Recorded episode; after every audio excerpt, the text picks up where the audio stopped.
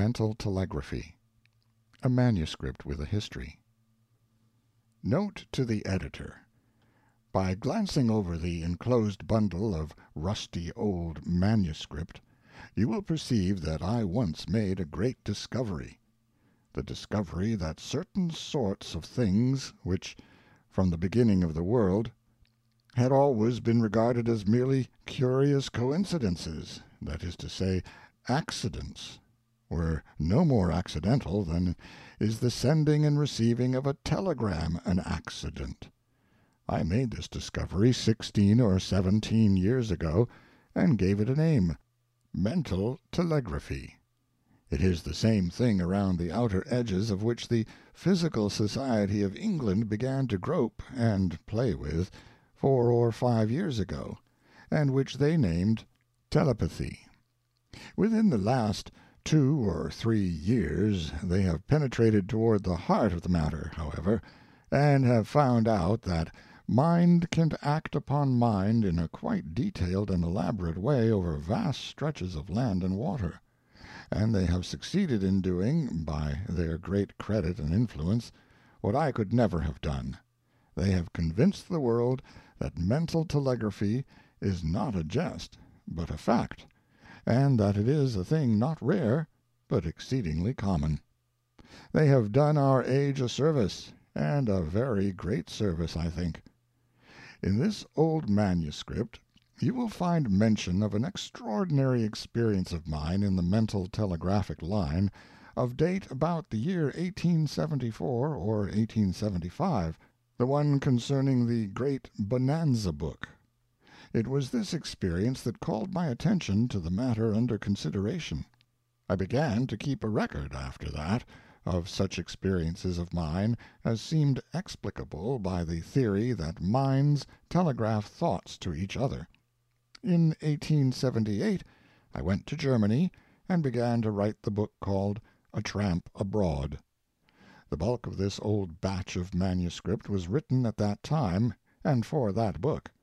But I removed it when I came to revise the volume for the press, for I feared that the public would treat the thing as a joke and throw it aside, whereas I was in earnest. At home, eight or ten years ago, I tried to creep in under shelter of an authority grave enough to protect the article from ridicule, the North American Review, but Mr. Metcalf was too wary for me. He said that to treat these mere coincidences seriously was a thing which the Review couldn't dare to do; that I must put either my name or my nom de plume to the article, and thus save the Review from harm. But I couldn't consent to that. It would be the surest possible way to defeat my desire that the public should receive the thing seriously, and be willing to stop and give it some fair degree of attention. So I pigeonholed the manuscript because I could not get it published anonymously. Now we see how the world has moved since then.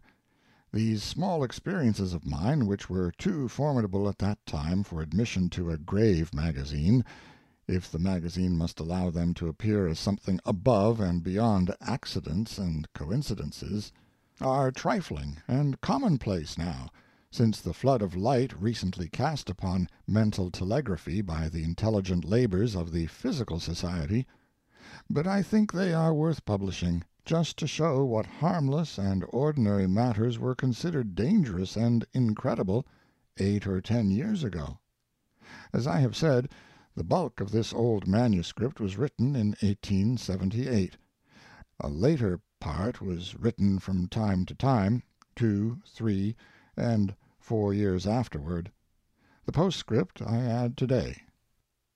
May, '78.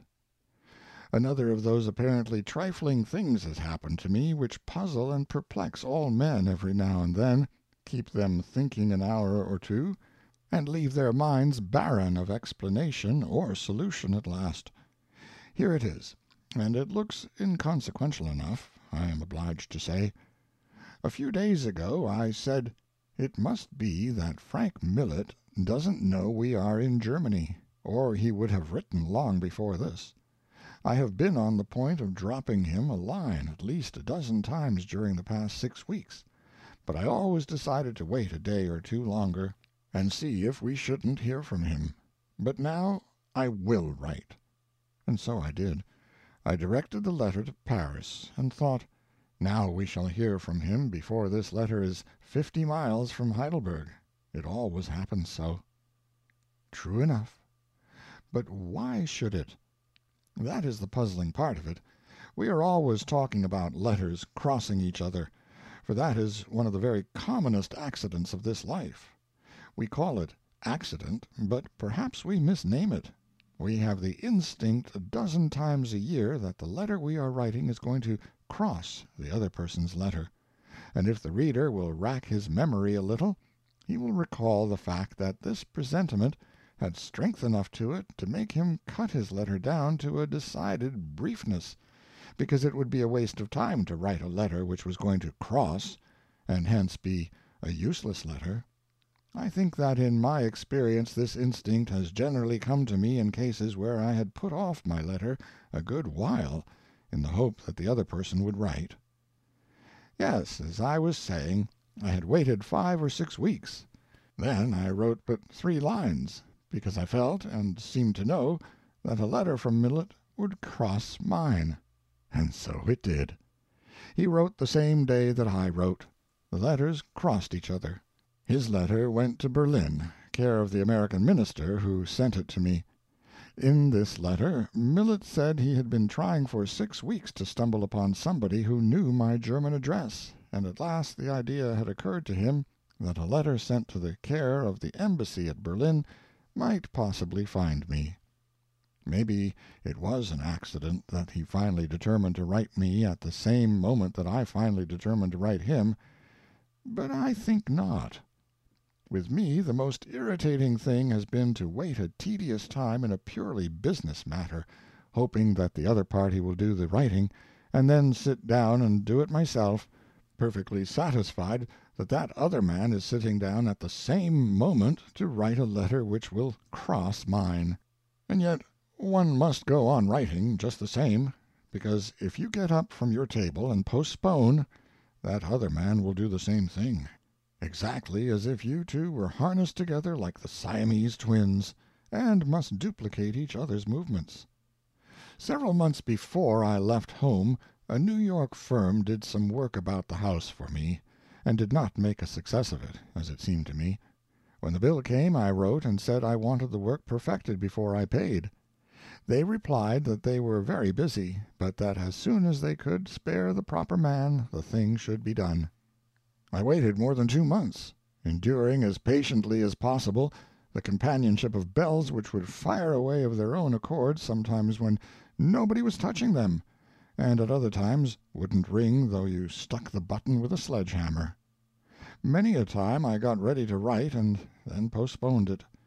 But at last I sat down one evening and poured out my grief to the extent of a page or so, and then cut my letter suddenly short because a strong instinct told me that the firm had begun to move in the matter. When I came down to breakfast next morning the postman had not yet taken my letter away, but the electrical man had been there, done his work, and was gone again. He had received his orders the previous evening from his employers, and had come up by the night train. If that was an accident, it took about three months to get it up in good shape. One evening last summer I arrived in Washington, registered at the Arlington Hotel, and went to my room. I read and smoked until ten o'clock. Then, finding I was not yet sleepy, I thought I would take a breath of fresh air. So I went forth in the rain, and tramped through one street after the other in an aimless and enjoyable way. I knew that Mr. O., a friend of mine, was in town, and I wished I might run across him but I did not propose to hunt for him at midnight, especially as I did not know where he was stopping. Toward twelve o'clock the streets had become so deserted that I felt lonesome. So I stepped into a cigar shop far up the avenue, and remained there fifteen minutes, listening to some bummers discussing national politics. Suddenly the spirit of prophecy came upon me, and I said to myself, "Now I will go out at this door turn to the left, walk ten steps, and meet Mr. O. face to face. I did it, too. I could not see his face because he had an umbrella before it, and it was pretty dark, anyhow. But he interrupted the man he was walking and talking with, and I recognized his voice and stopped him. That I should step out there and stumble upon Mr. O. was nothing, but that I should know beforehand that I was going to do it was a good deal. It is a very curious thing when you come to look at it. I stood far within the cigar shop when I delivered my prophecy. I walked about five steps to the door, opened it, closed it after me, walked down a flight of three steps to the sidewalk, then turned to the left and walked four or five more, and found my man. I repeat that in itself the thing was nothing, but to know it would happen so beforehand—wasn't that really curious? I have criticized absent people so often, and then discovered to my humiliation that I was talking with their relatives, uh, that I have grown superstitious about that sort of thing and dropped it. How like an idiot one feels after a blunder like that. We are always mentioning people, and in that very instant they appear before us. We laugh and say, "Speak of the devil," and so forth, and there we drop it, considering it an accident. It is a cheap and convenient way of disposing of a grave and very puzzling mystery. The fact is, it does seem to happen too often to be an accident. Now I come to the oldest thing that ever happened to me. Two or three years ago I was lying in bed, idly musing, one morning—it was the 2d of March—when suddenly a red-hot new idea came whistling down into my camp, and exploded with such comprehensive effectiveness as to sweep the vicinity clean of rubbishy reflections and fill the air with their dust and flying fragments. This idea, stated in simple phrase, was that the time was ripe and the market ready for a certain book—a book which must command attention and be of peculiar interest, to wit, a book about the Nevada silver mines. The "Great Bonanza" was a new wonder then, and everybody was talking about it. It seemed to me that the person best qualified to write this book was Mr. William H. Wright, a journalist of Virginia, Nevada, by whose side I had scribbled many months when I was a reporter there ten or twelve years before. He might be alive still.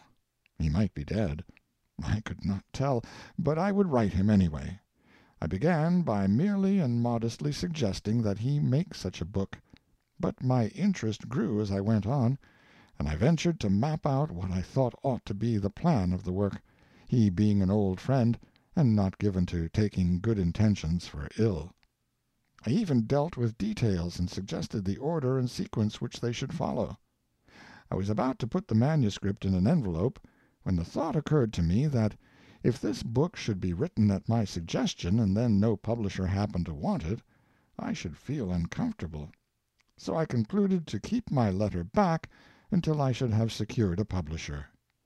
I pigeonholed my document, and dropped a note to my own publisher asking him to name a day for a business consultation. He was out of town on a far journey. My note remained unanswered, and at the end of three or four days the whole matter had passed out of my mind. On the 9th of March the postman brought three or four letters, and among them a thick one whose superscription was in a hand which seemed dimly familiar to me. I could not place it at first, but presently I succeeded. Then I said to a visiting relative who was present, "Now I will do a miracle.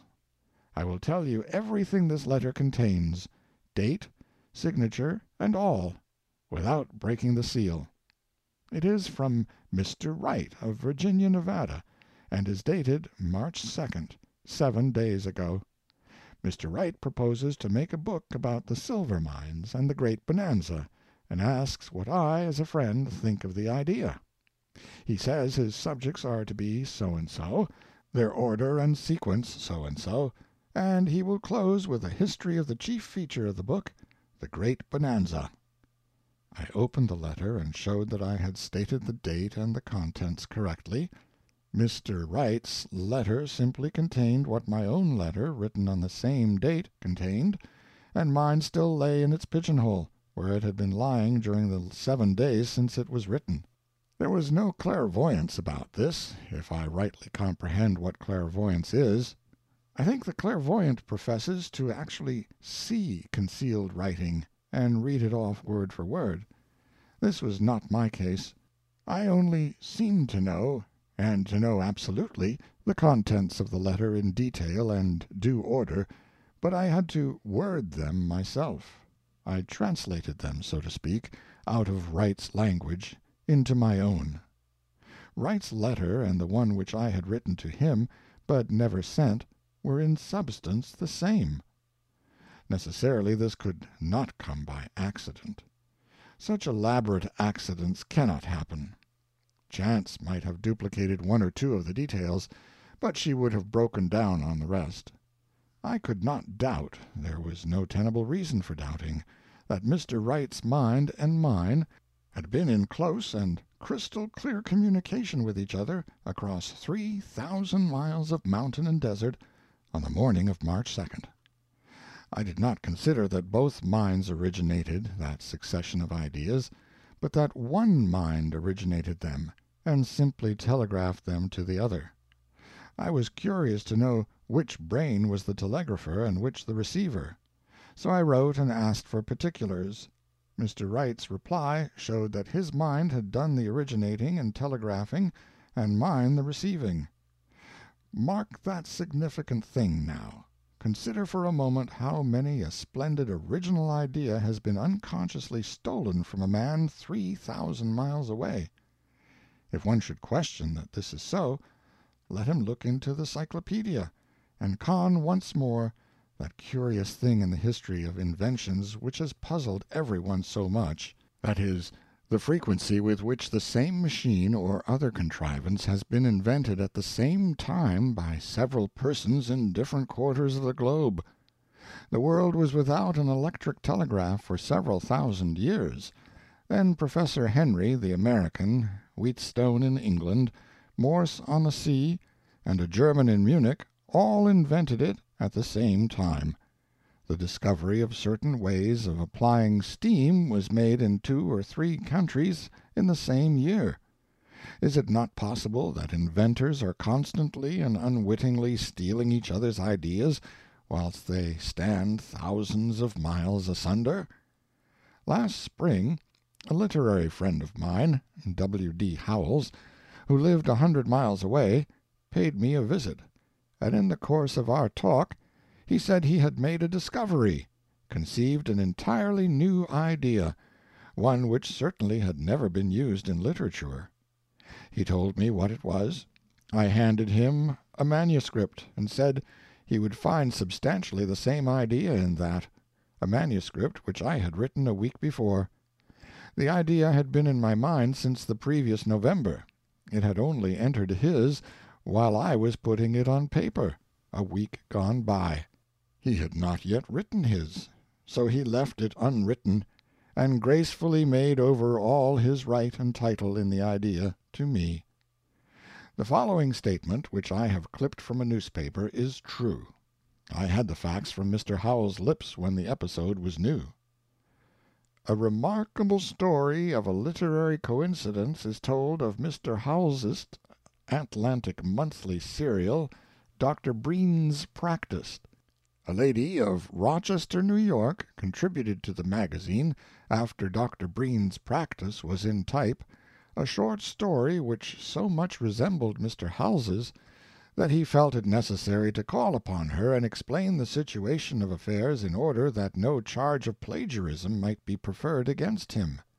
He showed her the proof sheets of his story and satisfied her that the similarity between her work and his was one of those strange coincidences which have from time to time occurred in the literary world. I had read portions of Mr. Howells's story, both in manuscript and in proof, before the lady offered her contribution to the magazine. Here is another case. I clip it from a newspaper. The republication of Miss Alcott's novel, Moods recalls to a writer in the Boston Post a singular coincidence which was brought to light before the book was first published. Miss Anna M. Crane, of Baltimore, published Emily Chester, a novel which was pronounced a very striking and strong story. A comparison of this book with Moods showed that the two writers, though entire strangers to each other and living hundreds of miles apart, had both chosen the same subject for their novels, had followed almost the same line of treatment up to a certain point, where the parallel ceased, and the denouements were entirely opposite. And even more curious, the leading characters in both books had identically the same names, so that the names in Miss Alcott's novel had to be changed. Then the book was published by Loring. Four or five times within my recollection there has been a lively newspaper war in this country over poems whose authorship was claimed by two or three different people at the same time. There was a war of this kind over "Nothing to Wear," "Beautiful Snow," "Rock Me to Sleep, Mother," and also over one of Mr. Will Carleton's early ballads, I think. These were all blameless cases of unintentional and unwitting mental telegraphy, I judge. A word more as to Mr. Wright. He had had his book in his mind some time; consequently he, and not I, had originated the idea of it. The subject was entirely foreign to my thoughts. I was wholly absorbed in other things. Yet this friend, whom I had not seen and had hardly thought of for eleven years was able to shoot his thoughts at me across three thousand miles of country, and fill my head with them, to the exclusion of every other interest, in a single moment. He had begun his letter after finishing his work on the morning paper a little after three o'clock, he said. When it was three in the morning in Nevada, it was about six in Hartford, where I lay awake thinking about nothing in particular and just about that time his ideas came pouring into my head from across the continent, and I got up and put them on paper, under the impression that they were my own original thoughts. I have never seen any mesmeric or clairvoyant performances or spiritual manifestations which were in the least degree convincing, a fact which is not of consequence, since my opportunities have been meager, but I am forced to believe that one human mind still inhabiting the flesh, can communicate with another, over any sort of a distance, and without any artificial preparation of sympathetic conditions to act as a transmitting agent. I suppose that when the sympathetic conditions happen to exist the two minds communicate with each other, and that otherwise they don't. And I suppose that if the sympathetic conditions could be kept up right along, the two minds would continue to correspond without limit as to time. Now there is that curious thing which happens to everybody. Suddenly a succession of thoughts or sensations flock in upon you, which startles you with the weird idea that you have ages ago experienced just this succession of thoughts or sensations in a previous existence. The previous existence is possible, no doubt. But I am persuaded that the solution of this hoary mystery lies not there, but in the fact that some far off stranger has been telegraphing his thoughts and sensations into your consciousness, and that he stopped because some counter current or other obstruction intruded and broke the line of communication.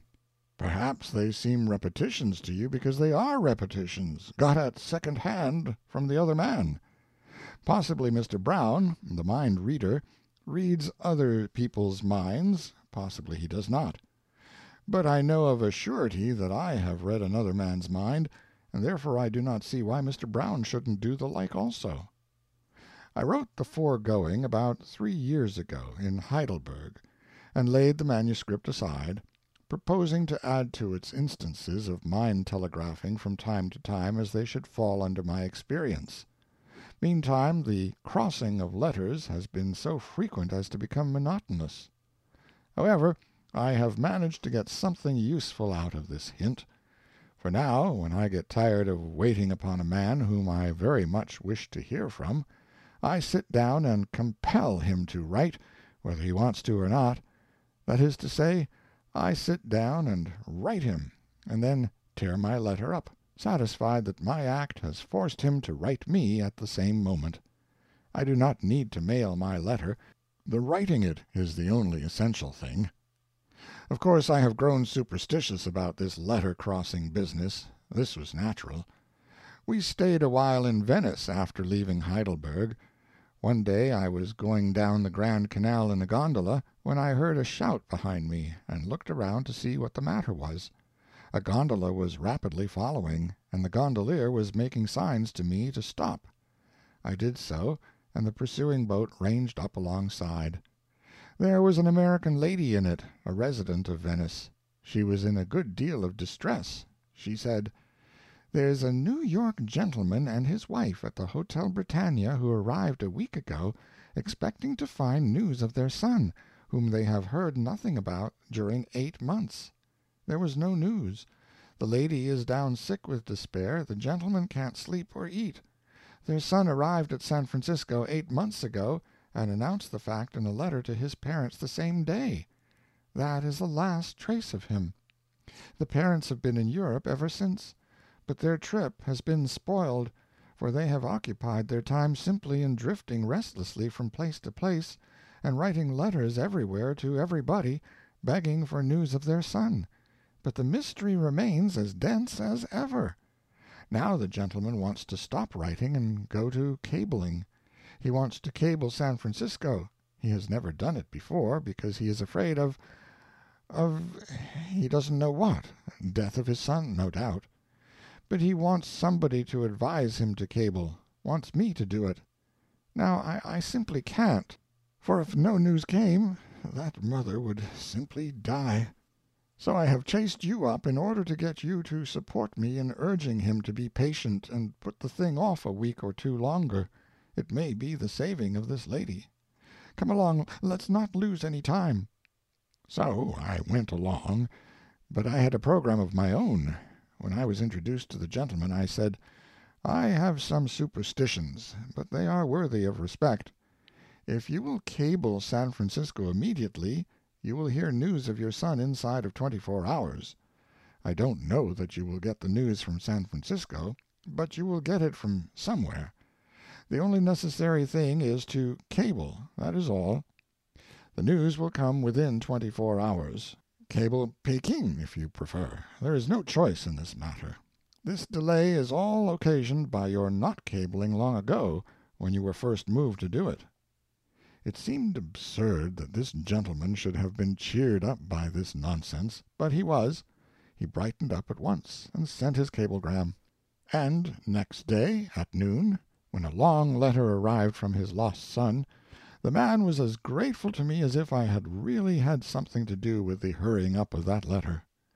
The son had shipped from San Francisco in a sailing vessel, and his letter was written from the first port he touched at, months afterwards.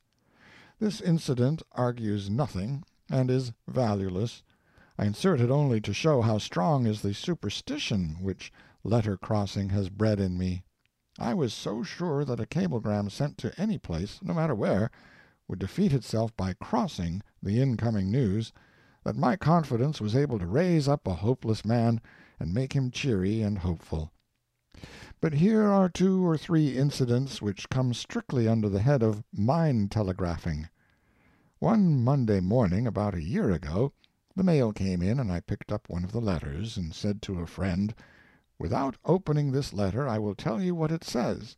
It is from Mrs and she says she was in New York last Saturday, and was proposing to run up here in the afternoon train and surprise us, but at the last moment changed her mind and returned westward to her home.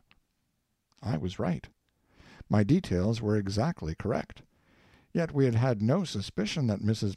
was coming to New York, or that she had even a remote intention of visiting us. I smoke a good deal—that is to say, all the time. So during seven years I have tried to keep a box of matches handy behind a picture on the mantelpiece, but I have had to take it out in trying, because George (colored), who makes the fires and lights the gas, always uses my matches and never replaces them. Commands and persuasions have gone for nothing with him all these seven years. One day last summer, when our family had been away from home several months, I said to a member of the household, "Now, with all this long holiday, and nothing in the way to interrupt—" "I can finish the sentence for you," said the member of the household.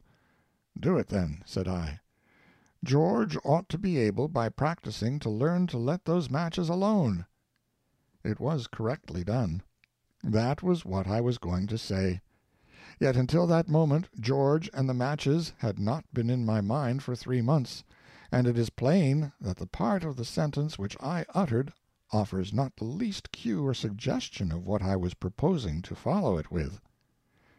My mother—she was still living when this was written—is descended from the younger of two English brothers named Lampton, who settled in this country a few generations ago. The tradition goes that the elder of the two eventually fell heir to a certain estate in England, now an earldom, and died right away. This has always been the way with our family. They always die when they could make anything by not doing it.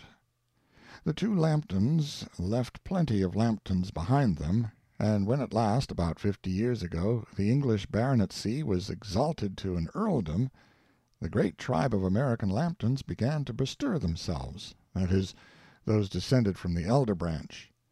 Ever since that day one or another of these has been fretting his life uselessly away with schemes to get at his "rights." The present rightful earl, I mean the American one, used to write me occasionally and try to interest me in his projected raids upon the title and estates by offering me a share in the latter portion of the spoil, but I have always managed to resist his temptations.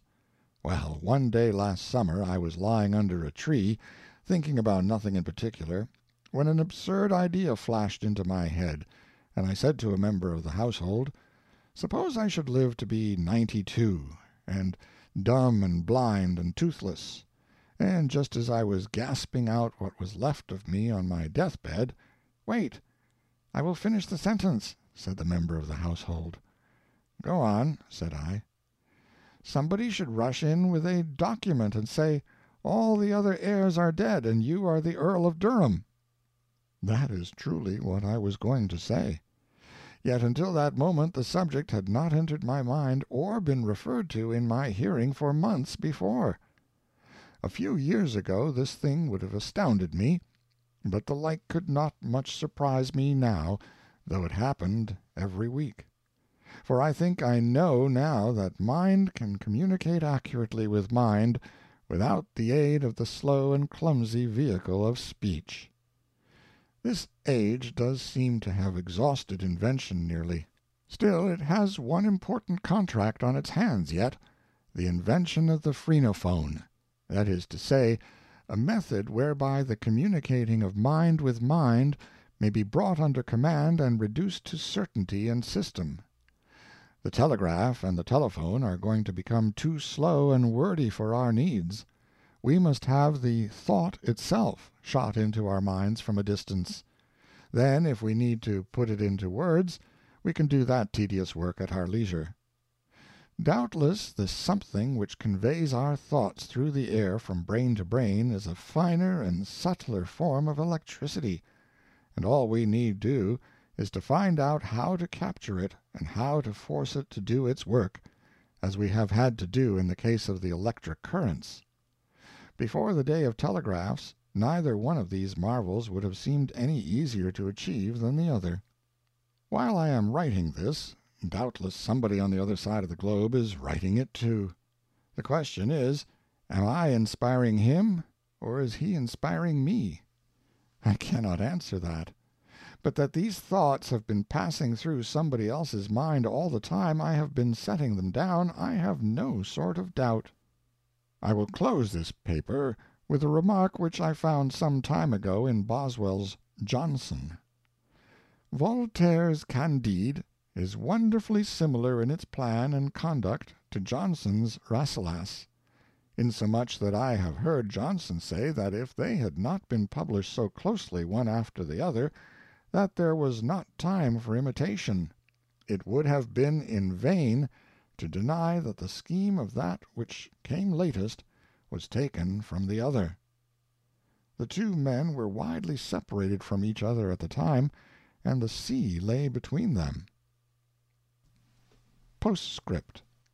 In the Atlantic for June, 1882, Mr. John Fiske refers to the often quoted Darwin and Wallace coincidence.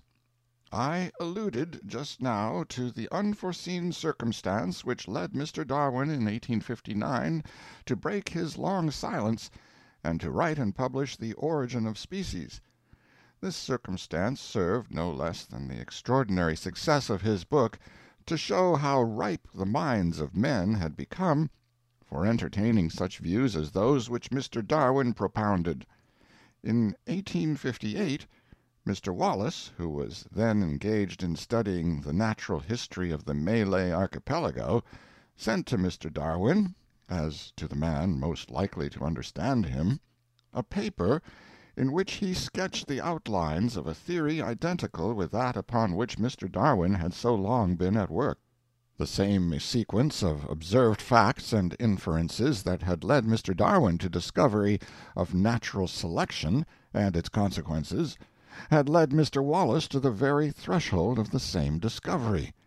But in Mr. Wallace's mind the theory had by no means been wrought out to the same degree of completeness to which it had been wrought in the mind of Mr. Darwin. In the preface to his charming book on Natural Selection Mr. Wallace, with rare modesty and candor, acknowledges that whatever value his speculations may have had, they have been utterly surpassed in richness and cogency of proof by those of Mr. Darwin. This is no doubt true, and Mr. Wallace has done such good work in further illustration of the theory that he can well afford to rest content with the second place in the first announcement of it. The coincidence, however, between Mr. Wallace's conclusions and those of Mr. Darwin was very remarkable.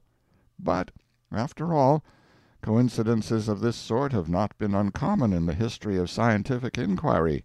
Nor is it at all surprising that they should occur now and then, when we remember that a great and pregnant discovery must always be concerned with some question which many of the foremost minds in the world are busy thinking about. It was so with the discovery of the differential calculus, and again with the discovery of the planet Neptune. It was so with the interpretation of the Egyptian hieroglyphics, and with the establishment of the undulatory theory of light. It was so, to a considerable extent, with the introduction of the new chemistry, with the discovery of the mechanical equivalent of heat, and the whole doctrine of the correlation of forces. It was so with the invention of the electric telegraph, and with the discovery of spectrum analysis, and it is not at all strange that it should have been so with the doctrine of the origin of species through natural selection. He thinks these coincidences were apt to happen because the matters from which they sprang were matters which many of the foremost minds in the world were busy thinking about. But perhaps one man in each case did the telegraphing to the others. The aberrations which gave Leverrier the idea that there must be a planet of such and such mass and such and such an orbit hidden from sight out yonder in the remote abysses of space, were not new, they had been noticed by astronomers for generations.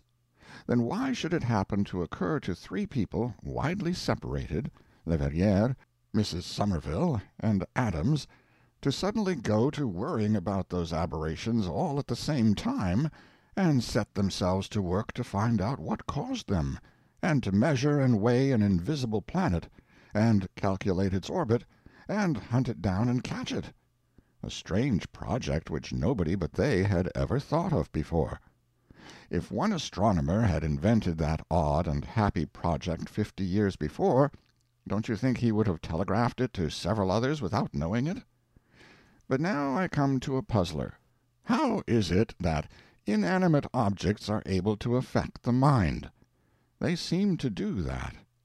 However, I wish to throw in a parenthesis first, just a reference to a thing everybody is familiar with. the experience of receiving a clear and particular answer to your telegram before your telegram has reached the sender of the answer. That is a case where your telegram has gone straight from your brain to the man it was meant for, far outstripping the wire's slow electricity, and it is an exercise of mental telegraphy which is as common as dining. To return to the influence of inanimate things. In the cases of non professional clairvoyance examined by the Psychical Society, the clairvoyant has usually been blindfolded, then some object which has been touched or worn by a person is placed in his hand. The clairvoyant immediately describes that person, and goes on and gives a history of some event with which the text object has been connected. If the inanimate object is able to affect and inform the clairvoyant's mind, maybe it can do the same when it is working in the interest of mental telegraphy.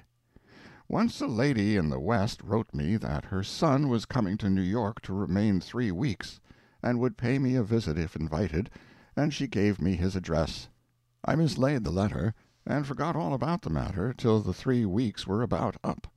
Then a sudden and fiery eruption of remorse burst up in my brain that illuminated all the region round about, and I sat down at once and wrote to the lady and asked for that lost address.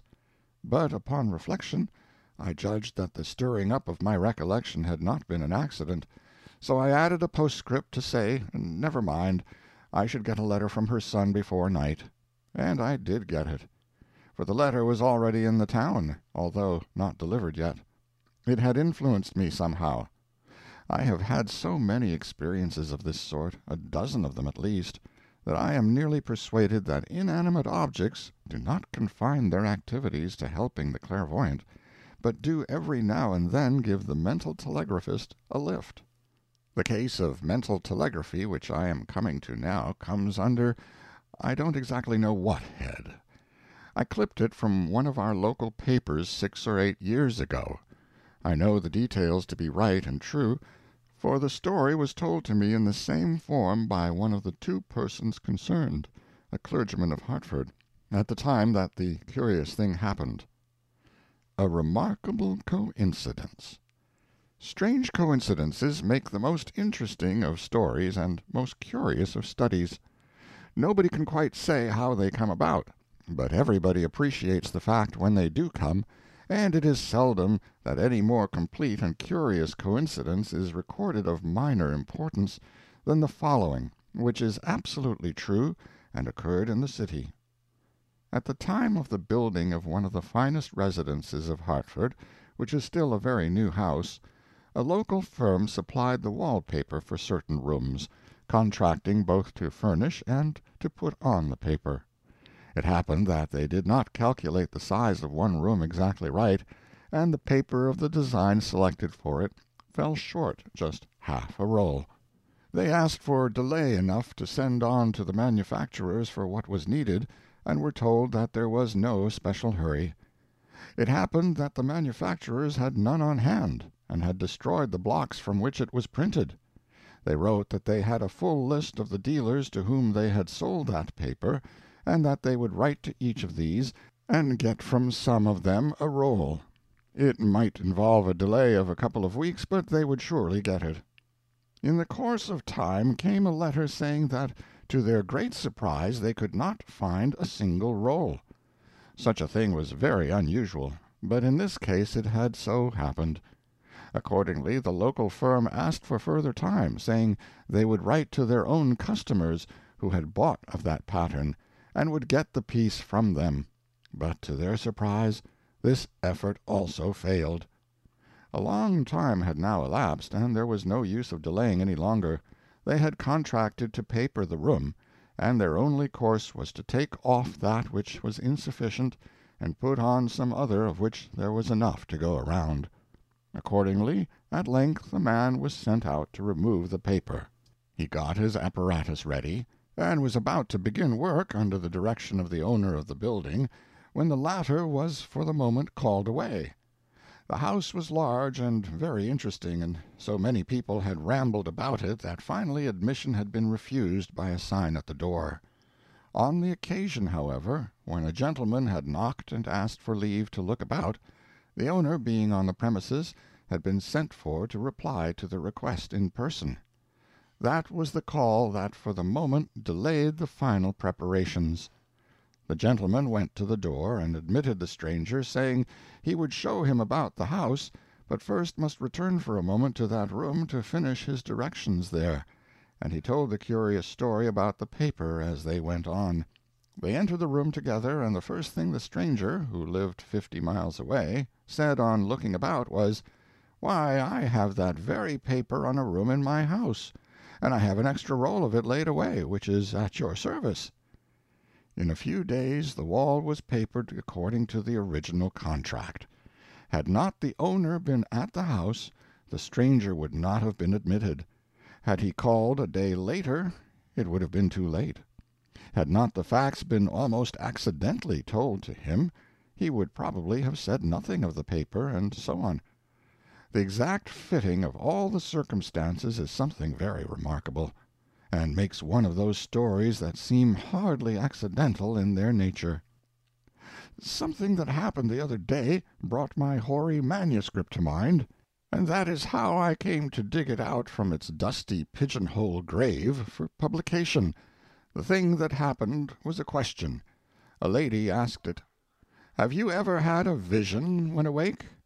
I was about to answer promptly, when the last two words of the question began to grow and spread and swell, and presently they attained to vast dimensions. She did not know that they were important, and I did not at first, but I soon saw that they were putting me on the track of the solution of a mystery which had perplexed me a good deal. You will see what I mean when I get down to it.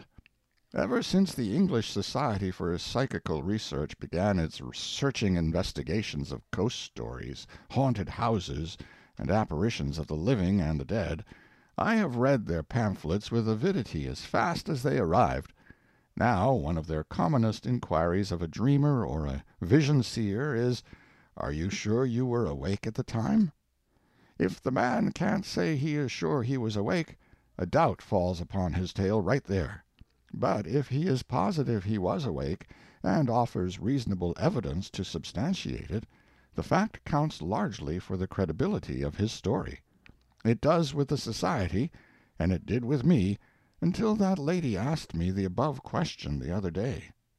The question set me to considering, and brought me to the conclusion that you can be asleep, at least wholly unconscious, for a time and not suspect that it has happened, and not have any way to prove that it has happened. A memorable case was in my mind. About a year ago I was standing on the porch one day, when I saw a man coming up the walk. He was a stranger, and I hoped he would ring and carry his business into the house without stopping to argue with me. He would have to pass the front door to get to me, and I hoped he wouldn't take the trouble. To help, I tried to look like a stranger myself. It often works. I was looking straight at that man. He had got to within ten feet of the door, and within twenty five feet of me, and suddenly he disappeared. It was as astounding as if a church should vanish from before your face and leave nothing behind it but a vacant lot. I was unspeakably delighted. I had seen an apparition at last, with my own eyes, in broad daylight. I made up my mind to write an account of it to the Society. I ran to where the spectre had been, to make sure he was playing fair; then I ran to the other end of the porch, scanning the open grounds as I went. No, everything was perfect; he couldn't have escaped without my seeing him. He was an apparition, without the slightest doubt, and I would write him up before he was cold. I ran, hot with excitement, and let myself in with a latch key. When I stepped into the hall my lungs collapsed and my heart stood still. For there sat that same apparition in a chair, all alone, and as quiet and reposeful as if he had come to stay a year. The shock kept me dumb for a moment or two. Then I said: "Did you come in at that door?" "Yes." "Did you open it, or did you ring?" I rang, and the colored man opened it. I said to myself, This is astounding. It takes George all of two minutes to answer the door bell when he is in a hurry, and I have never seen him in a hurry. How did this man stand two minutes at that door within five steps of me, and I did not see him?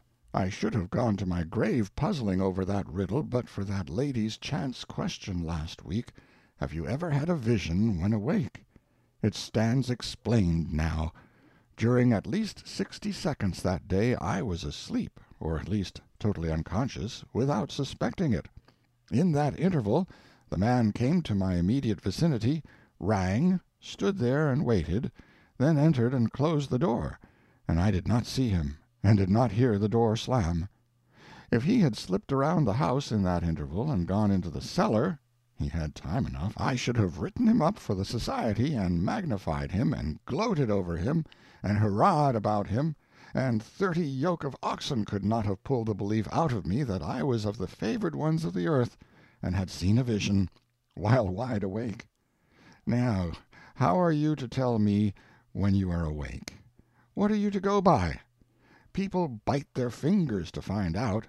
Why, you can do that in a dream. End of Mental Telegraphy by Mark Twain